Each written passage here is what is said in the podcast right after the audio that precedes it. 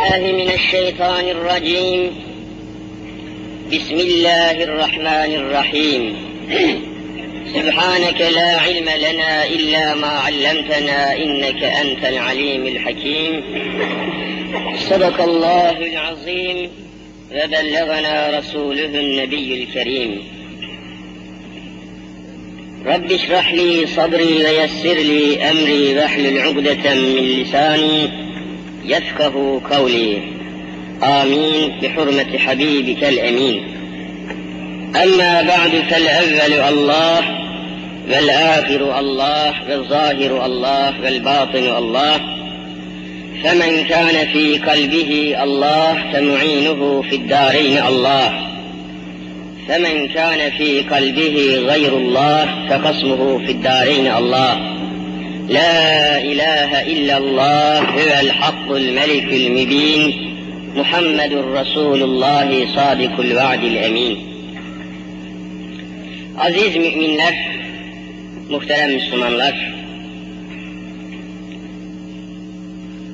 iki hafta ara verdikten sonra tekrar bizleri kendi yolunda, kendi uğrunda bir araya gelmemizi nasip eden Hazreti Allah'a hamdü senalar olsun. Son dersimizde üzerinde durulması gereken bir konudan, bir mevzudan bahsetmiştim. O da sık sık bilhassa komünist çevrelerin, maddeci, materyalist insanların sormak suretiyle, kurcalamak suretiyle gençlerimizin zihinlerini bozmak maksadıyla ortaya attıkları bir mevzu ve bir meseleydi.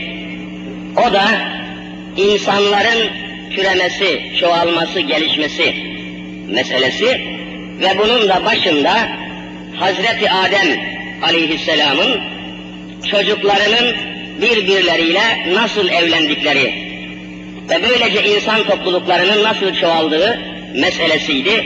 Bu mevzu ile alakalı söylenmesi lüzumlu, faydalı olan birkaç hususu bu dersimizde inşallah arz etmeye çalışacağız. Her şeyden önce şunu belirteyim ki, komünist çevreler, hani çevre kelimesi bugünlerde çok kullanılıyor ve daha ziyade bir sıfatla beraber sıfat ile mevsuf arasında kullanılıyor. İşte çıkarcı çevreler, yabancı çevreler, dış çevreler gibi müşterek kullanılıyor çevre kelimesi. Siyasi mahfillerde, siyasi nutuklarda, demeçlerde çıkarcı çevreler, çıkarcı çevreler ve bu kelimeye çok şahit oluyoruz. Bu arada bir de memleketimizde komünist çevreler var. Düşüncesi, insana, eşyaya, maddeye bakış açısı komünist olan ve komünist felsefeyle düşünmeye çalışan insanlar var. Bunun inkarı kabil değil. İşte bu meseleyi daha ziyade onlar kurcalıyor. Efendim insanlar nasıl türedi? İnsanlar nasıl çoğaldı? Haydi Hazreti Adem'den çoğaldığını kabul edelim. E onun çocukları birbirinin kardeşleri değil miydi? Nasıl evlendiler gibi mütemadiyen bu mevzuları kurcalayanların çoğunluğu onlar. Dertleri ne? Aslında komünist felsefede Allah yoktur biliyorsunuz. Komünistler asla Allah'a iman etmezler, inanmazlar. Allah diye bir varlık kabul etmezler. Bunu hepiniz biliyorsunuz, bütün dünya biliyor. Rusya'da uzun zaman ateistler cemiyeti diye bir cemiyet kurulmuş ve Allah fikriyle tabiatı, eşyayı, mahlukatı Allah'ın yaratması fikriyle mücadele etmişlerdir. Ateizm diye bir şey var. Ateizm demek Allahsızlık demektir. Yani tabiatı Allah olmadan izah etmek, tabiatın, eşyanın, maddenin izahına Allah'ı sokmamak. Haşa. Ateist cemiyet, Allahsızlar cemiyeti. Rusya'da hala mevcut olan bir cemiyettir. Ve komünizmin kitabını yazan meşhur Karl Marx ismindeki Alman Yahudisi kafir adam Das Kapital diye hani sermaye ismini verdiği Almancası Das Kapital kitabı Almanca yazmış Karl Marx. O kitabın birinci cildinde hemen ilk mevzularda Allah ile alakalı aynen şunları söylüyor. Ben bizzat tetkik ettim. Diyor ki, insanların kabul etmiş göründükleri Allah inancı, ahiret inancı diye bir şey olamaz. Allah yoktur, ahiret yoktur diyor. Nereden peydahlanmıştır öyleyse? Nereden ortaya çıkarılmıştır? Ha, bir takım zenginlerin, burjuvaların, burjuva, onlar zengin sınıfa, sermaye sınıfına burjuvazi diyorlar. Burjuvalar, zengin insanlar, fakirleri, işçileri sömürebilmek için onları daha çok çalıştırıp, daha çok oyalayıp, daha çok onların emeğinden istifade etmeleri için gözlerin görmediği bir varlık uydurmuşlar. Allah var demişler, ahiret var demişler. Aslında Allah insanların, zenginlerin, devlet adamlarının ve burjuvaların uydurduğu bir hayaldir, gerçek değildir diyor. Aynen kitabında. Yani komünistler Allah'a inanmazlar katiyen. Hem komünistim hem Allah'a inanıyorum diyorsa vallahi yalan söylüyor, sahtekar nam. Bu adam sahtekar. Ulan felsefe de yok bir kere. Komünist felsefede Allah yoktur. Katiyen hiçbir kitabında yoktur. Aldatmak için yaparlar. Hani şimdi Afganistan'ı işgal altına sürükleyen dinsiz, imansız, hatta Allahsız Babrak Karmal isminde bir hain var. Babrak Karmal.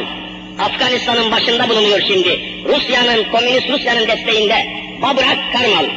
Bu adam düşünün ki her sabah şu anda bile Afganistan radyosunu açarken Kur'an-ı Kerim okumakla başlıyor hain.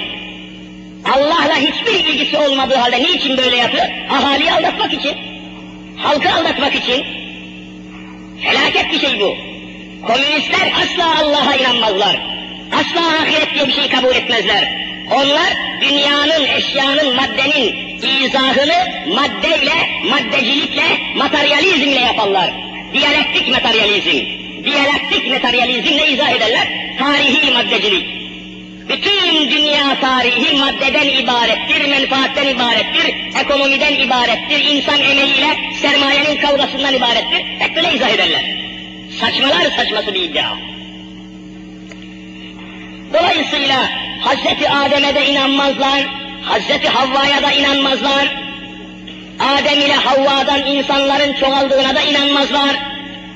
Peki Allah'a inanmazlar da, Adem ile Havva'ya inanmazlar da, neden bu komünistler mütemadiyen bu mevzuları eşeleyip kurcalayıp duruyorlar? Dertleri ne, davaları ne? İşte bu mevzuları anlamak zorundayız. Meseleye girmeden önce. Çünkü herkesin bir hesabı var. Bu konuları, bu mevzuları ortaya koymak istemenin de bir hesabı var. O hesabı söyleyeceğim şimdi. Niçin söylüyorlar, niçin kurca... İnanmadıkları halde neden kurcalıyorlar bu işleri? Sebep var. Evet. Şimdi onlar üretim, tüketim konusunda geniş tedbirler alma iddiasında olan insanlar, insanın üretici olmasını, daha ziyade komünizm üretkenliği, üretici olmayı esas kabul ettiğini iddia ediyor. Kapitalizm de tüketimi, tüketiciliği esas kabul ediyor. Üretim ile tüketim arasında denge sağlanamadığı için ihtilaller çıkıyor, kıyametler kopuyor iddiası var. Oralara fazla girmeyeceğiz. Yalnız şu iddia üzerinde duruyorlar. Efendim diyorlar, hani bir kadın bir erkekle evleniyor, dikkatinizi rica ediyorum, son derece çirkin ve iğrenç bir mesele ama onların gayesini anlamak için anlatmak zorundayız bunları. Yoksa bu mevzuların kürsüye gelmesi fevkalade çirkin biliyorum. Ama gençliğimizi aldatmak istiyorlar. Nesillerimizi aldatmak istiyorlar. Onların isteklerini, arzularını, hayallerini, heveslerini bilmeliyiz ki savunmayı ve iddiaları çürütmeyi de başarabilelim. Bilmezsek nereden başaracağız? Onlar şunu demek istiyorlar. Efendim bir kadın bir erkekle evleniyor, bu evlilikten çocuklar meydana geliyor. Kız oluyor, oğlan oluyor. Sonra bu kızı veya oğlu hani bu ailenin, bu kadınla kocanın izdivacından meydana gelen kızı tutuyorlar, başka bir ailenin oğluna veriyorlar. Yabancı bir ailenin oğluna veriyorlar. Hiç tanımadıkları, kendi akrabalarından olmayan, kendi ailesinde olmayan yabancı birisine veriyorlar. Dolayısıyla o kadınla erkeğin emek mahsulü olan o kız çocuğu yabancıya gidiyor. Ta uzaklara gidiyor. Biz buna karşıyız diyorlar. Karşıyız. Öyleyse aynı ailenin içerisinde ananın babanın müşterek emeği mahsulü olan kız kardeş ile oğlan kardeş evlensin, yabancıya gitmesin diyorlar. Bütün komünistlerin fikri budur. Allahsız komünistlerin bütün fikri bu hainler. Hani yeryüzünün vücuda gelişini Allah'a değil maddeye bağlıyorlar. Allah'ın kanunlarını kabul etmiyorlar. Dolayısıyla kendi kafalarına, kendi emekçi teorisine göre, efendim her baba kendi emeği olan, kendi emeğinin mahsulü olan kızını her baba kendisi kullanabilmeli, kendi babasından meydana gelen çocuk o kızı kullanabilmeli diyorlar. Emek teorisi görüyor musun? Komünist herif. Başka şeye inanmıyor. Komünistin namusu yoktur, Allah'ı yoktur, ahireti yoktur, peygamberi yoktur. Komünist bir kaya parçası gibi maddeler ibarettir. Namus yok onda. Aile mefhumu yok komüniste. Gelsin konuşalım erkekse. Hiçbir iddiasını, hiçbir hükmünü en ufak kelimeyle pürüzsüz ispat etmeye çürütmeye kaderiz. Felsefe ortada, fikir ortada. Kendisine güvenen dünyanın en büyük komünisti ne kadar bilgisi, belgesi varsa alsın gelsin. Biraz sonra okuyacağım ayet-i kerimeyi, bir ayet-i kerimeyle ben alayım ele, oturup saatlerce konuşup balyoz gibi kafasını tarladan önünden çürütelim. Hiçbir şey yok. Gerek bütün dünyada gerekse Türkiye'de komünist felsefe iflas etmiştir. Komünist felsefe vallahi iflas etmiştir. Komünistlerin silaha sarılmasının, bombaya sarılmasının veya ateşe sarılmasının sebebi budur. Komünistlerin mantığı, aklı, fikri, kitabı, felsefesi tamamen iflas ettiği için daha insanlara akıl yoluyla, mantık yoluyla, ilim yoluyla, fikir yoluyla bir şey aşılamaya güçleri, imkanları, takatları kalmadığı için silaha sarılmışlardır. Komünist felsefe bütün dünyada iflas etmiştir. Saçmalar saçması, serseriler serserisi bunlar. İnsanı anlatamaz ki. Ama biz İslam'ı tam ve kamil manada bilemediğimiz için gençlerimiz aldatılıyor. Eğer bizim gençlerimize azıcık, azıcık bir parçacık İslam eğitimi aşılansaydı, İslam'ın ana kitabı olan Kur'an'ın ayetleri açıklansaydı, kainatın bütün komünistleri bir araya gelse, bizim gençlerimizden bir tanesini kaydıramazlardı. Fakat bizim neslimiz İslam'a kapalıdır. Devletin televizyonu İslam'a kapalıdır. Devletin radyosu İslam'a kapalıdır. Bütün öğretim kurumları İslam'a kapalıdır. Bütün gazeteler İslam'a kapalıdır. İslam'dan başka her şey açıktır. Neslimizi neyle kurtaracağız? Neslimizi neyle muhafaza edeceğiz? Tabii kapış kapış kapışıyorlar. Tabii gençlerimizi aldatıyorlar. Gençlerimiz hep ayazda, hep açıkta. İslam'ın himayesi yok, İslam'ın eğitimi yok, İslam'ın izahı yok, İslami meselelerin müzakeresi yok. Neyle gençlerimizi himaye edeceğiz? Ben şahsen bunca felaketler arasında şu karşımda gördüğüm cemaat-i müsliminin yüzde doksanının genç oluşunu Allah'ın büyük bir lütfuna bağlıyorum. Lütfüllahi bu gençlere devlet bir kelimeyle İslam açlamamıştır. Bu gençlere hiçbir gazete bir kelimeyle İslam'ı açlamamıştır. Anneleri, babaları bir kelime açlamamıştır. Demek ki bu gençler Allah'ın hususi olarak Hazreti İbrahim'i Nemrud'un ateşinde yakmadığı gibi bu gençlerimizi de Allah muhafaza etmiştir. Hususi bir muhafaza. Eğitim mahsulü değil ki bunlar. Yunus aleyhisselamı okyanusun ortasında bir balığın karnında sakladığı gibi bu kafir cemiyetin, bu dinsiz cemiyetin ortasında da bu gençleri Allah hususi muhafaza etmiştir.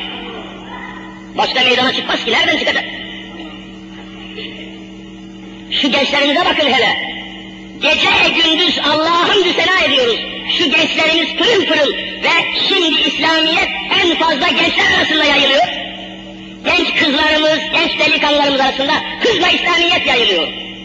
Geçen gün yine bir gazetede okumuş görmüşsünüzdür. Şu anda Çin kıtasında, Çin, Çin, 850 milyon nüfusa sahip olan Çin kıtasında oraya komünizmi sokan Mao Zedong'dan ve onun kitabından fazla her gün tüy gibi Çin gençliği arasında İslamiyet yayılıyor. Onlar kendileri ispatlıyorlar.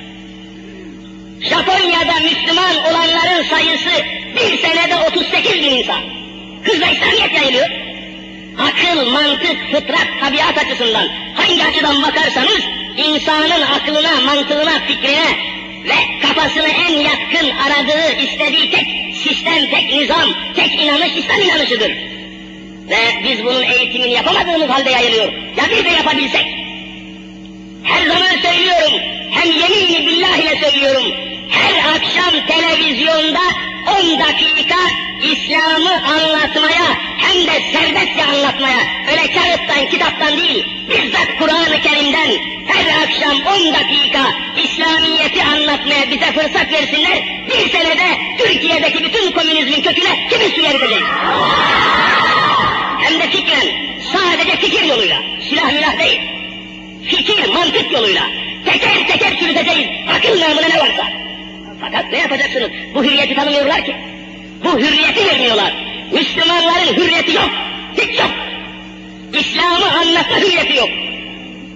Canım git nasıl İslam'ı anlatma hürriyeti yok. Şehzadebaşı Camii'nde 10 bin 15 bin kişiyi toplayıp konuşuyorsun ya. E bu ne ifade eder ki? Sen kalkıyorsun televizyon aynasında 40 milyonu zehirliyorsun.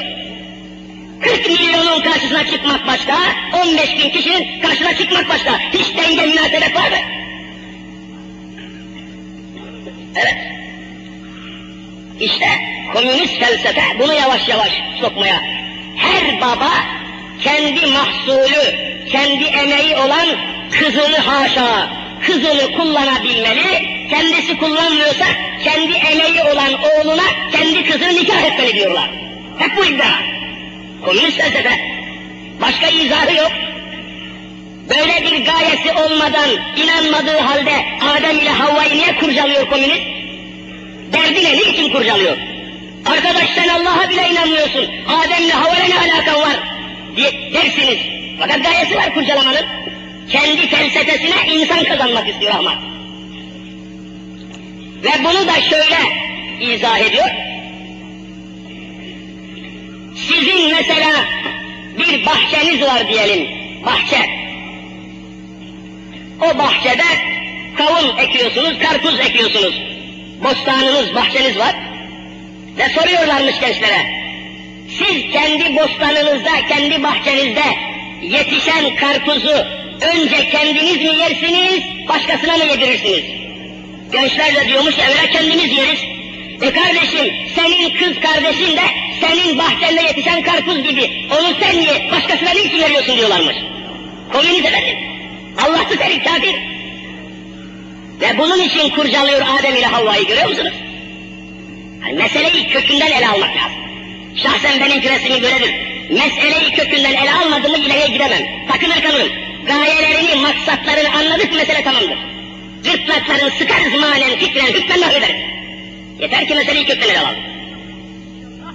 İşte bu noktada onların gayesini ve neden bu meseleleri kurcaladıklarını şimdi anladık. Meselemize daha rahat, daha açık bir yoldan şimdi girebiliriz. Ve meselemize girerken tabii Kur'an-ı Kerim ile gireceğiz. Bizim tanıdığımız, itibar ettiğimiz, itikad ettiğimiz, itimat ettiğimiz yegane kitap, şurada gördüğünüz Hazreti Kur'an'ın kendisidir. Amenna ve Bununla gireceğiz. Ve bu Kur'an-ı Kerim'i tabii en güzel tefsir eden Hazreti Muhammed Mustafa aleyhissalatü vesselam Efendimizin bütün ehadisi, hadis-i şerifleri bize kadar ulaştıran bütün eshab-ı kiramı, ashab-ı kiram arasında hiçbir ayrılık kabul etmiyoruz. Hepsi sultanımız bizim onlar. Hepsi Allah'ın Resulünü izah eden tercüman onlar. Vesikalarımız, hüccetlerimiz onlar. Evet, Kur'an-ı Azimüşşan insanın yaratılışı ve çoğalması, inkişafı, intişarı, intikali hakkında şu ayet-i kerimelerle meseleye başlıyor. Estaizu billah. Ve lekad halaknel insane min sülaletin min tin. Sümme cealnâhu nutfeten fi kararın mekin. Sümme halaknel nutfete alakaten. Fehalaknel alakate mudgaten. Fehalaknel mudgate izanen. فكسرنا العظام لحما ثم أنشأناه خلقا آخر فتبارك الله أحسن الخالقين صدق الله العظيم Mü'minun suresinin 12 ve 14. ayetleri. 12, 13, 14. Burada Mevlamız Rabbimiz şunu anlatıyor. Gayet kısa izahını, tefsirini ve genişliğini insanın ilmi araştırmalarına bırakıyor. İlmi araştırma. İnsan kendi aklıyla tabiattaki bir takım neticelerle laboratuvar deneyleri yapmak suretiyle büyük araştırmalar yapmak suretiyle bu mevzuları daha geniş anlayacak ve keşfedecektir diyor. Kur'an gayeleri ve neticeleri haber veriyor. وَلَكَدْ خَلَقْنَا الْاِنْسَانَ Allahu Teala buyuruyor ki biz azimüşşan insanı yarattık. İnsanı yaratan Allah'tır Celle Celaluhu. Tabiat değil, eşya değil, madde değil, kendi kendine olmuş değil. لَكَدْ خَلَقْنَا الْاِنْسَانَ İnsanı bizzat ve bizatihi ben yarattım diyor Hazreti Allah. Üzerine alıyor. Komünistler kabul etmiyor bunu. Hayır diyor. Allah Allah yok. İnsan kendi kendine var oldu. Eşya, madde her şey kendi kendine oldu diyor. Tarihi maddecilik veya diyalektik materyalizm felsefeleri. Allahu Teala bunları reddederek insanı ben yarattım. Neden? Min sülaletin min tînin. Süzülmüş, arınmış, pırıl pırıl, kimyevi indiklerden, süzgeçlerden, terkiplerden, tertiplerden, analizlerden, sentezlerden geçmiş olarak insanı temiz bir topraktan, bir çamurdan yarattım diyor Rabbül Alemin. Topraktan. Onun için İslam itikadı böyle. Sümme cealnâhu nutfeten. O topraktan yarattığım insan özünü, insan mayasını bir damla meni, bir damla su haline getirdim. Nutfe. Nerede? Fi kararin mekin. Ben bir kudret-i ilahiyemle döşediğim bir karargahta, insan yaratma tezgahında mühim bir nutfe, bir damla haline getirdim. İlahi hikmet. Sümme halakne nutfete hareketen. O bir damla meniyi, bir damla suyu, o spermayı, canlılık özünü kan pıhtısına çevirdim. Kan pıhtısı, kan haline getirdim. Kan bakın, biraz sonra neler çıkacak bundan kan. فَخَلَقْنَا الْعَلَقَةَ مُدُغَةً O bir damla kan pıhtısını bir çeylem et haline getirdim. Et. Ana rahminde.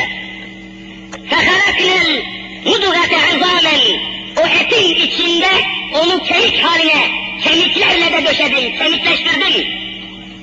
Fekesevnel izame lehmen, o kemiklerin üzerine et giydirdin, onu et ile, sinirlerle, kaslarla öşedin ve dümdüz hale getirdin. Sümme enşe'nâhu halkan ahar. Sonra da o etten ve kemikten teşekkül eden şeye can verdin, yepyeni, bambaşka bir insan, bir yaratık meydana geldi. Fetebârekallahu ne mübarektir Allahu Teala, ne mütealdir, ne erişilmez bir kudrettir. Ahsenül halikin, yaratıcıların en güzeli, en bilen kudretlisi Allah. Kur'an böyle takdim ediyor meseleyi. O halde biraz bu mevzu üzerine duracağız. Genişliğine izah edeceğiz. İnsanın nasıl yaratıldığını ve nasıl türetildiğini, neden Hazreti Adem Aleyhisselam'ın çocuklarının evlendiğini, nasıl evlendiğini geniş izah edeceğiz. Üzerinde fazla durmak lazım ki bütün yan kapılar, açık kapılar kapatılsın ve bir takım fasık, fasık fikirler giremesin. Şimdi ilmin, biyoloji denilen canlılar ilminin görüşünü ortaya koyacağız. Veya insanın hayatıyla, yapısıyla ilgilenen anatomi dediğimiz insan yapısını inceleyen ilmin görüşünü ortaya koyacağız. Bakın şimdi kısaca izah ediyorum. İnsan tek başına yaşayan bir mahluk olmadığından efendiler insan tek başına yaşayamaz. İnsanlarla beraber yaşamak zorunda olan bir varlık. Cemiyet halinde, aile halinde, topluluk halinde yaşamaya mecbur insan. Bakın şimdi nereye kadar gideceğiz? Meseleleri tek olarak işleyemiyoruz. İnsanı tek olarak düşünemiyoruz. Her meselenin dalı budağı var. Biz yine gövdeye sadık kalarak insanın başlangıcı olan tek hücreye dönelim. Tek hücre. İnsanın aslının bir tek hücre olduğunu söylüyor ilim, biyoloji. Hücre. Nedir bu hücre? İlim adamlarına kime sorarsanız sorun. Hücre diye bir şey var. İnsanın başlangıcı bir tek hücre. Evet, insanın başlangıcı tek bir hücredir. Derken bu tek hücre nereden gelmiştir? Bu hücre nereden geldi? Bu sual hemen aklımıza takılıyor. Bunu da bir misal ile açıklamaya çalışalım. Bir misal ile. İnsanda insan hücresinin nasıl meydana geldiğini bir misal ile açıklayalım. Nikahlanmak üzere bulunan genç bir karı koca namzetlerine şöyle bir teklifte bulunabiliriz. Evlenmek üzere nikahları kıyılan bir genç kız ile genç delikanlıya desek ki balayınızı hani evlendikten sonra kısa istirahatınızı balayınızı bizim bahçede, bizim çiftlikte geçirmenizi rica ediyoruz. İstediğiniz gibi gezip tozabilirsiniz. Rahat edeceğinizden de eminiz. Sizden bir tek ricamız var. İki ay müddetle sadece ekmek yiyeceksiniz, sadece su içeceksiniz. Bakınız şimdi. Gelin bizim çiftlikte balayınızı yapın diyoruz. Her şeyi yapmakta serbestsiniz. Ama bir tek ricamız var. Bu iki ay müddette sadece ekmek yiyeceksiniz. Ve sadece su içeceksiniz. Peki. Karı koca aramızdaki samimiyeti de hesaba katarak bu teklifimizi kabul etseler ve çiftliğimizde, bahçemizde kalıp ekmek yiyip sadece su içseler. İki ay sonra genç hanım hamile olduğunu söyleyecek. Hamile olduğunu. Biz yine düşünceye dalıp çocuğun başlangıcı olan, o hamile kalan çocuğun başlangıcı olan tek hücre nereden gelmiştir sorusuna cevap aramaya devam edeceğiz. Koca ekmek yiyip su içmişti. Bunların ikisi de yani ekmek de su da ölü gıdalardı. Ölü, meyit gıdalar. Ekmek de ölü, su da ölü. Ölü gıdalar.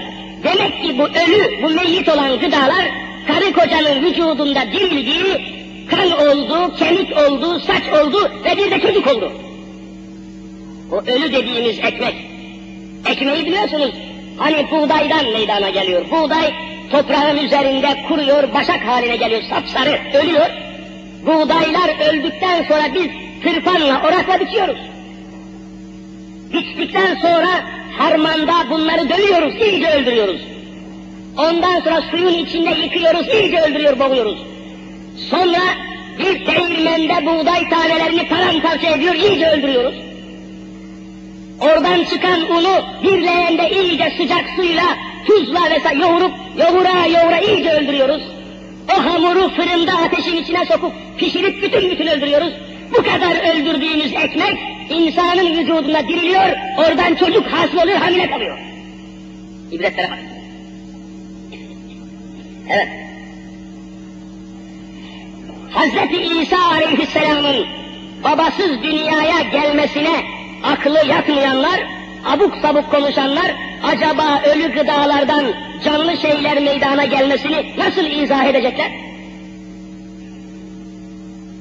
Çiftlikten, misalimize devam ediyoruz.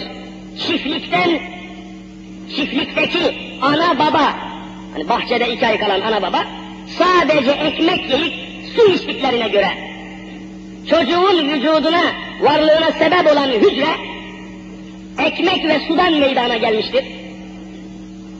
Ekmek hamurdan, hamur undan, un buğdaydan ve buğday da topraktan meydana geldiğine göre insanın başlangıcı bomba gibi toprağın kendisidir. Topraktan buğday, buğdaydan un, undan ekmek elde ettik. Ekmek insan vücudunda çocuğa dönüştü, can oldu. Öyleyse çocuk topraktan oldu. En basit şekliyle hani ayet-i kerimenin tefsirini görüyor musunuz? Biyolojinin en tabi izahıdır bu ya. Ve yeri gelmişler söyleyeyim. Bakın ekmeğin ehemmiyetini görüyor musunuz? İmam-ı Gazali rahmetullahi aleyhil bari, işte şimdi yeridir yani söylemek lazım. Hangi Müslüman bir kadın, hangi Müslüman bir erkek sofrasında artan ekmeği kaldırıp çöpe atarsa kalbindeki Allah'ı kaldırıp atmıştır diyor. Bakın nereden geliyorsun gayet. Sen nesline Allah'ı ve Allah'ın yaratma gücünü öğretememişsen ekmek hürmeti hiç öğretemezsin. Kaldırır ekmeği çöp sepetine atar. Her şeyin temeli din ve iman. Bugün iktisat fakültesini bitiren kocaman üniversite mezunu delikanlı sofrasında artan ekmeğin içini çıkarıyor, ağzının yağını siliyor, o ekmeği paçavra gibi kaldırıp çöpe atıyor. Niye? O gencin kalbinde Allah'a iman yok onun için. Görüyor musunuz? Nereden iktisat olacak, nereden kalkınacaksınız? Nasıl savurganlığı önleyeceksiniz? Savurganlık diyorlar israf. İsrafı önlemek için evvela o delikanlının bomboş olan kalbine Allah'a iman oturacaksınız. Mümkün mü? Evet, böylece sudan canlılara bu kabiliyeti, bu canlılık haysiyetini ve hassasiyetini veren Allahu Teala fi kararin mekin diyor Rabbil Alemin. Mekin, mekanetli, kudretli, kuvvetli, ilahi kudretimizle döşediğimiz ana rahmi. Ana rahminin ismi Kur'an-ı Kerim'de kararın mekin. Karar, karargah demektir. Çocuğun meydana geldiği muazzam atmosfer. Muazzam, ilahi kudretle, nizamla döşenmiş ana rahmi. Karar mekin, çok kuvvetli karargah. Bundan dolayıdır ki İslam itikadında ana rahmine hiçbir şekilde müdahale yoktur. Ana rahmine müdahale mümkün değil. Allahu Teala nasip ederse bundan sonraki derslerinde ana rahminde teşekkül eden bir çocuğu cenin diyor kitaplarımız cenin yani henüz perdesi yırtılıp da hayata gelmemiş olan yavruya cenin tabir ediyor. Ve bu yavruyu düşürmeye de ıskat-ı cenin diyor kitaplarımız. Yani çocuk düşürmek. Yahut bir doktorun önüne gidip kürtaj olmak. Kürtaj ne demek? Canlılık kazanmış bir yavruyu bir doktorun çelik makasıyla, çelik bıçağıyla annenin rahminde domates gibi doğramak demektir. Buna İslamiyet asla meydan vermiyor. Bununla alakalı bütün hükümleri ilerideki derslerinde açık açık izah ve ilan edeceğim Allah'ın izniyle. Bu mevzuyla alakalı müthiş ayetler, hükümler, Hanefi alimlerinin iştihatları var. Kimse kıpırdayamaz ve kimse bu konuda bir şey söyleyemez. Kalkıp da bir takım cahil doktorlar, bir takım hain doktorlar İslam adına ahkam kesmeye kalkarlarsa Kur'an-ı Kerim ile bunların kafasına vurduğumuz gibi parçalarız bu adamları. Kur'an'a müdahale hakları yok bu adamların. Kendi ihtisaslarına biz karışmıyoruz. Ama onlar da Kur'an'ın ihtisasına karışmasınlar. Her şeyin yeri ayrıdır. Biz misalimize devam edelim. Evet. Bu ana rahminde canlılık peydahlanıyor. Ve nasıl meydana geldiğini anlattım. Bu noktaya gelmişken canlıların suyun içinde nasıl canlı kaldıklarına dair tabiattan bir misal daha vereyim. Çok tatlı misaller bunlar. Tabii misaller. Daha Hazreti Adem'in çocuklarının nasıl ve ne şekilde evlendikleri konusuna geçemedim. Yani daha başlangıç bitmedi. Buralar anlaşılmazsa orası hiç anlaşılmaz. Askıda kalır mesele yani. Yoksa Allah'a şükürler olsun İslam alimleri her meseleyi çözmüşlerdir. Öyle beş paralık bir komünistin mantığına İslam mağlup olmaz. Görülmüş şey değildir ya. İmkan. Komünistin kafasını kurcalayın, kurcalayın, bir gram ilim bulamazsınız. Bütün böyle dejenere olmuş sapık fikirler, batıl fikirler cazibeli gibi yuturulmak istermiştir. İlim namına bir şey bulamazsınız. Mümkün değil. Çünkü komünizmde hürriyet yoktur. Hürriyet yok. Komünist felsefede şahıs hürriyeti yoktur. İşte hepiniz gördünüz, daha düne kadar Rusya'da mühim bir adam dedikleri Sakarov. Sakarov, meşhur fizik alimi diyorlardı. Fizik alimi diyorlardı. Fizik Nobel ödülü almış bir adamdı. Dünya çapında bir adam olduğu söyleniyordu. Hemen Afganistan işgalini kınayan, ayıplayan bir kelime konuştu diye bu meşhur ilim adamı dedikleri Sakarov'u komünist Rusya yakaladı, Sibirya'da buzların içinde ölüme mahkum etti bu adamı. Hani hürriyet? Aşağılık komünistler. Nerede hürriyet bu adamlarda? Sakarov adındaki meşhur fizik alemini niye yakalayıp tıktınız buzluklara? Niçin Sibirya'ya sürgün? Komünizmin felsefesinde hürriyet yoktur. Hürriyet olmayan yerde ilim olmaz, ilim namus olmaz. Şahsiyet yok çünkü. Devletten korkan, hükümetten korkan adam ilim adamı olamaz ki. İlim hürriyet ister, geniş bilgi, müsaat ister, kudret ister. Hürriyetin olmadığı yerde ilim yoktur, ilmi haysiyet yoktur. Nerede öyle? Bir misal, canlıların suyun içinde nasıl canlı kaldığını. Efendiler, tabiat ilimleri Allah'a iman ile okutulsaydı, inkarcı bir tek insan yetişmeyecekti, inkarcı. Bugün neslimiz niçin inkarcı oldu? Bizim neslimiz üniversitede inkarcıdır, inkarcı. Neden? Tabiat ilimlerini, feni, fiziği, kimyayı, astronomiyi, matematiği, sosyo sosyolojiyi, tamamen astrolojiyi Allah'a imanın dışında okuttular. Sanki tabiatta Allah yokmuş gibi izah ettiler. Nesil inkarcı oldu. Bakınız tabiattan bir netice size arz edeceğim. Biliyorsunuz fizik ilminde cisimleri üçe ayırıyorlar. Üçe. Cisim. Hani boşlukta yer kaplayan her şeye cisim denir diyor. Boşlukta yer kaplayan her şey cisim, madde ismini alıyor. Üç çeşit madde var. Bir katı cisim, ikincisi sıvı cisim, üçüncüsü gaz cisim. Katı cisim demir gibi, taş gibi şeylerdir. Katı. Donmuş yani sert. Katı cisimler, demir memir. Bir de sıvı cisim var. Sıvı cisimlerin, akıcı cisimler içinde de su başta geliyor, su. Dünyanın dörtte üçünü su kaplamıştır. İnsan vücudunun ağırlığının yüzde yetmişini su teşkil ediyor. Bir insanı limon gibi sıkmak mümkün olsaydı, yüzde yetmişi su gibi akacaktı insanı. Yüzde yetmişini su.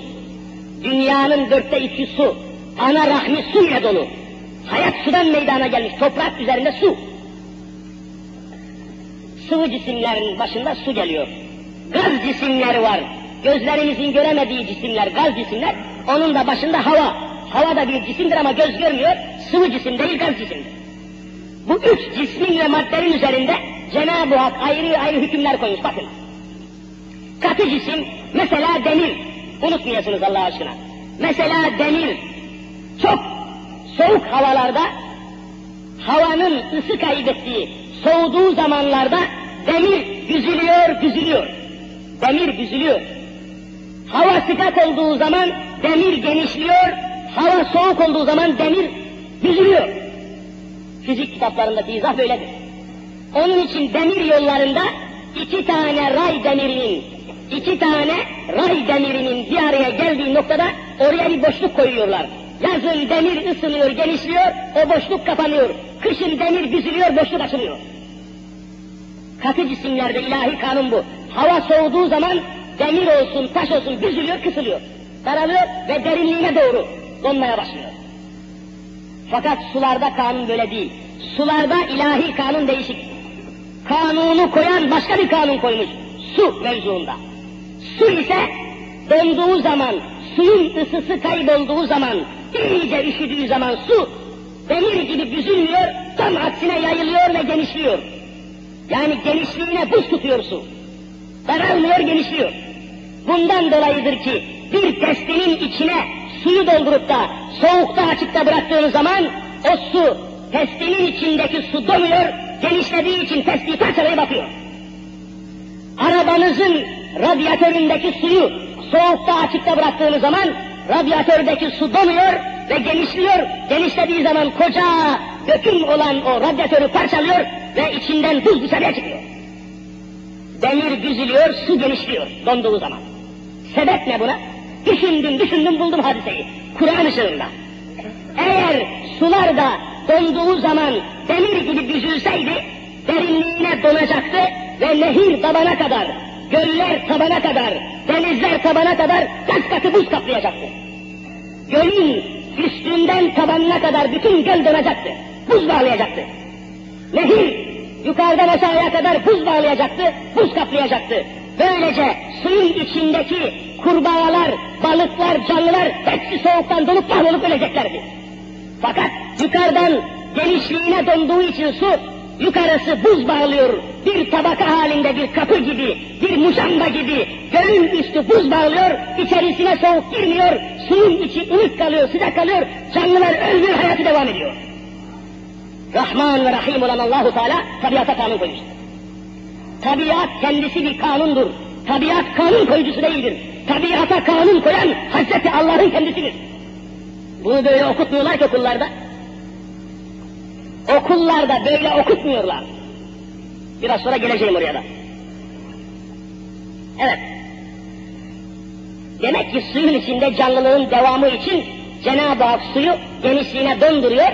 Adeta bir muşamba gibi suyun üstü buz tutuyor, içine soğuk girmiyor. İçerisi ılık kalıyor. Canlılar ölmesin. Artık Adem Aleyhisselam'ın topraktan yaratıldığına rahatlıkla inanabilirsiniz. Peki soralım, toprak nereden geldi tabiata? Toprak nereden geldi kardeşim? Efendim, fizik alimleri cevap veriyor. Elementlerden, element. Element diyorlar. Yeryüzünde 105 tane element var. Hakiki madde. Yani eski ismi cevherler. Nereden geldi bu elementler? Tabiata demir elementini, magnezyum, fosfor, bakır, demir, altın, çinko ve bütün bunlara dair elementleri tabiata koyan kim? Onun cevabını veremiyor adam zaten. Elementler nereden, nereden meydan, meydana geldi? Moleküllerden diyor, molekül. Moleküller nereden meydana geldi? Atomlardan diyor. Atom nereden meydana geldi susuyor. Eğer Allah'a inansaydı atom doğrudan doğruya Hazreti Allah'tan meydana geldi diyemiyor. Orada kalıyor. Evet.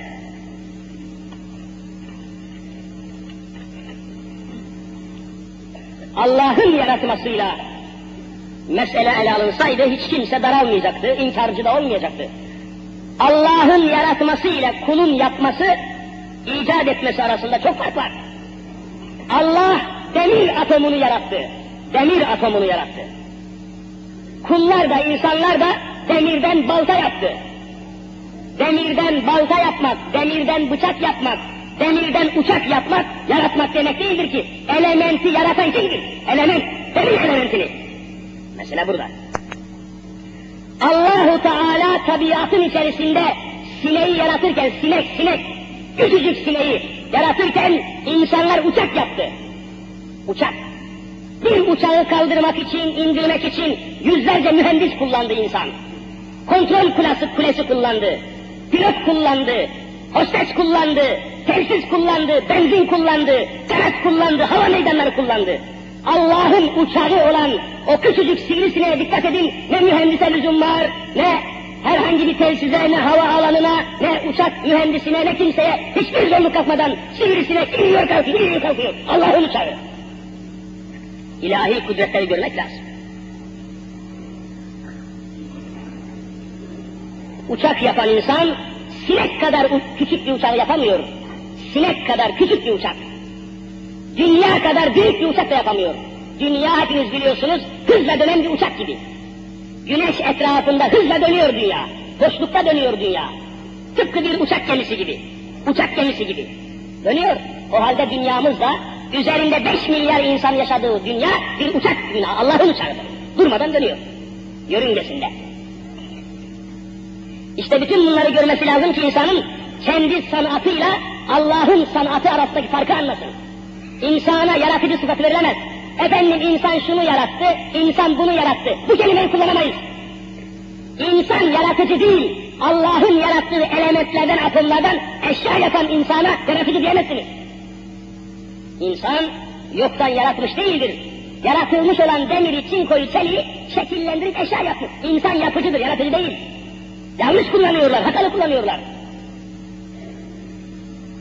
Evet. Atmosferin üzerinde, dünyamızın hani üstünde bir hava tabakası var, buraya atmosfer diyorlar. Atmosferin üzerinde dünyamızı çepeçevre kuşatan bir hava tabakası vardır. Hava tabakası. Buna stratosfer deniyor. Stratosfer diyorlar. Stro, stratosferin içinde bulunan her şeye tabiat diyoruz. Her şeye tabiat diyoruz. Uçağın tabiat içinden çıktığını da söyleyebiliyoruz. Tren tabiatın içinden çıkmıştır. İnsan, sinek, maymun ve inek aynı şekilde tabiatın içinden çıkmıştır. Uçak da tabiattan çıkmıştır, sinek de tabiattan çıkmıştır. Yani trenin sanatkarı insan, sineğin ve aslanın sanatkarı Allah'tır. Siz uçağı sanatkarsız düşünüyor musunuz ki sineği ve aslanı sanatkarsız düşünüyorsunuz? İmkan var mıdır buna? Havada uçan bir uçağı gördüğünüz zaman bu Amerikan uçağı diyorsunuz. Bu Rus uçağı diyorsunuz, bu Fransız uçağı diyorsunuz ve bunu yapan bir Fransız mühendisi vardır diyorsunuz da havada uçan milyonlarca sineklerin, yeryüzünde dolaşan ineklerin, aslanların mühendisi olan Allah'ı niçin düşünmüyorsunuz? Tabiat böyle okutulması lazım mekteplerde. İnkarcı olur muyuz o zaman? Yani trenin sanatkarı insan, sineğin ve aslanın sanatkarı da Allah'tır. Kaldı ki insanı da yaratan Allah'ın kendisi değil mi? Demin okuduğum ayette. Tren, tren veya uçak tabiatın içinden çıkmıştır ama treni tabiat yapmamıştır. Treni yapan tabiat değildir, insan yapmıştır. Kendiliğinden de meydana gelmiş değildir o. Tesadüfün eliyle olmamıştır. Bir hesabın, bir matematik eseridir bu. 1789 tarihinde Fransa'da bir ihtilal oldu. Tamamen kilisenin ve papazların aleyhine bir ayaklanma oldu. 1789'da Fransız ihtilali kebiri, büyük ihtilal dediler adına. Ve kiliseye karşı herkes ayaklandı o zaman. Kiliseye karşı. Kilise zalimdi, papazlar katildi, gaddardı. Son derece vahşiydi. O ihtilalde herkes kilisenin aleyhine ayaklandı. İntikam almak için kiliseden kiliselere ağzına kadar fahişe doldurdular. Fransa'da. Öte yandan Allah kilisenin kabul ettiği Allah'ı inkar ettiler. Allah diye bir şey yoktur dediler. Kiliseye kızdıkları için Allah'ı inkar ettiler. Fransa'da. Yeni bir mabud, yeni bir Allah aramaya başladılar. Buldukları bu mabudun Allah'ın adına haşa tabiat ismini koydular. Tabiat. Sonra Avrupa'ya körü körüne bağlı olan Türkiye'de aynı şekilde Fransa'yı taklit etmeye başladılar. Eğitim programlarımız tamamen Fransa'dan taklit edildi alındı.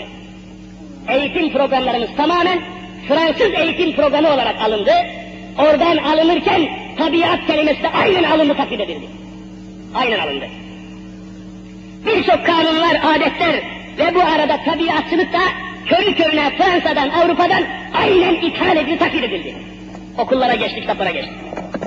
Okullarda okutulmaya başlandı, Allah yerine tabiat kelimesi kullanmaya başlandı. Dolayısıyla ilim ile dinin arası açıldı, cami ile okulun arası açıldı. Görüyor musunuz? Aradan zaman geçti, 20. asrın sonlarına yaklaşıyoruz. Şimdi Fransa'da devlet adamları dindar. Hepiniz biliyorsunuz, meşhur bir Fransız devlet adamı vardı, uzun boylu. De Gaulle. De Gaulle öldüğü zaman Charles de Gaulle kilisede cenaze merasimi icra edildiği ve kilisenin bahçesine gömüldü herif. Önce öyle başladı sonra Fransa'da devlet adamları dindar oldu. Tam aksine halk dinden uzak yetişti. Fuhşun felaketin içine atıldı. Eski halin tersi meydana geldi. Bizde ise halk dindar, ahali Müslüman olduğu halde milli eğitim okullarda hala tabiatçılık öğretiyor. Tabiatçılık öğretiyor. Hatta daha sonra anlatmak istediğimiz embriyon safhalarında biyoloji öğretmenlerinden birisi tabiatçılığı anlatmaya çalışıyor. Okullarda şimdi çok kötü durumlar var. Biyoloji öğretmeni, yani canlılar alemini anlatan biyoloji diye bir ders var lisede. Lisede biyoloji dersi var. Bu dersi okutan biyoloji öğretmeni giriyor sınıfa. Sınıfa giriyor, tabiatçılığı anlatıyor. Çocuklar her şeyi tabiat yaratmıştır diyor. Biyoloji öğretmeni.